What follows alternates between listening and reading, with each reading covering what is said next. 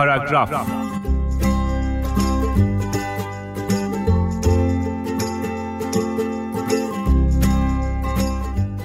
دنیا خیلی بزرگه. هر کس دستش برسه می‌تونه هر جایی که بخواد یه شبکه داشته باشه که حرفاشو بزنه. یعنی هر کس می‌تونه یه رسانه داشته باشه. یه نفر کتاب می‌نویسه یکی آواز می‌خونه یه نفرم ترجیح میده یه تیکه مقوا دستش بگیره و روش یه چیزی بنویسه و بره سر چارا بیسته. همونطوری که به تعداد انسانهای روی زمین راه برای رسیدن به خدا وجود داره به تعداد آدما هم راه برای ابراز وجود و صحبت کردن هست.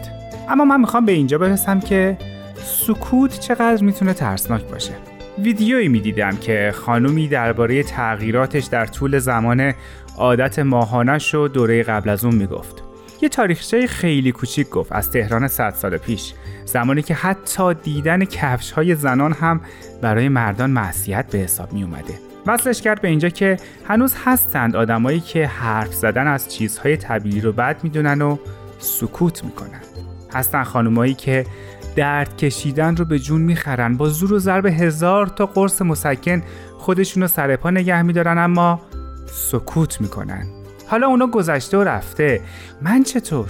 من که هنوز اینجا هستم و جاهایی که نباید سکوت می‌کنم چطور؟ یه بار همشون رو مرور کردم. بعضیاشون رو نمی‌دونستم نباید سکوت کنم.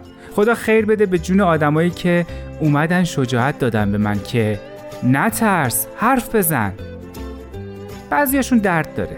اما تا دردی نباشه آدم چیزی یاد نمی‌گیره. چیز با ارزشی به دست نمیاره.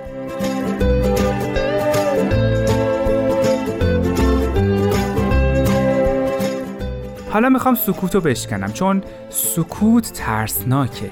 نه اینکه دوره را بیفتم تو خیابون و داد و هوا را بندازم ها. اما می‌خوام سکوتم رو بشکنم. چطور؟ نمی‌دونم. باید حرفم متفاوت بشه که شنیده بشه. باید با عمل همراه باشه که شنیده بشه و تاثیرم بذاره. مثالش توی ذهنم اینه. یه نفر رو می‌بینم که می‌خواد سوار ماشین بشه. در ماشین رو باز می‌کنه کاغذ دستمال کاغذی و هر آتو آشغالی رو که روی صندلی بود میرزه کف خیابون سوار میشه گاز میده و میره. داد و هوار کردن با این آدم دلیل نداره فایده هم نداره. اما میشه اینطوری باشه که سکوت نکنم. چهار تا بچه رو دور خودم جمع کنم و یادشون بدم جای زباله توی سطل زباله است نه کف خیابون. یا شاید چند تا کیسه زباله دستم بگیرم و به ماشینا بدم. شاید هنوز باید خیلی فکر کنم و حرفای متفاوت تری برای گفتن پیدا کنم. اما حالا که می‌دونم سکوت چقدر ترسناکه می‌دونم که سکوت نخواهم کرد.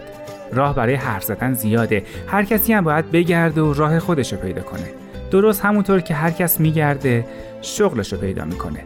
راه ها متفاوتن. یه نفر حرفش رو فیلم می‌کنه یه نفر انیمیشن یه نفر کپشن می‌نویسه و یه نفر مقاله. یه نفرم از همه مردم دنیا خواهش می‌کنه سکوت نکنن و حرف بزنن.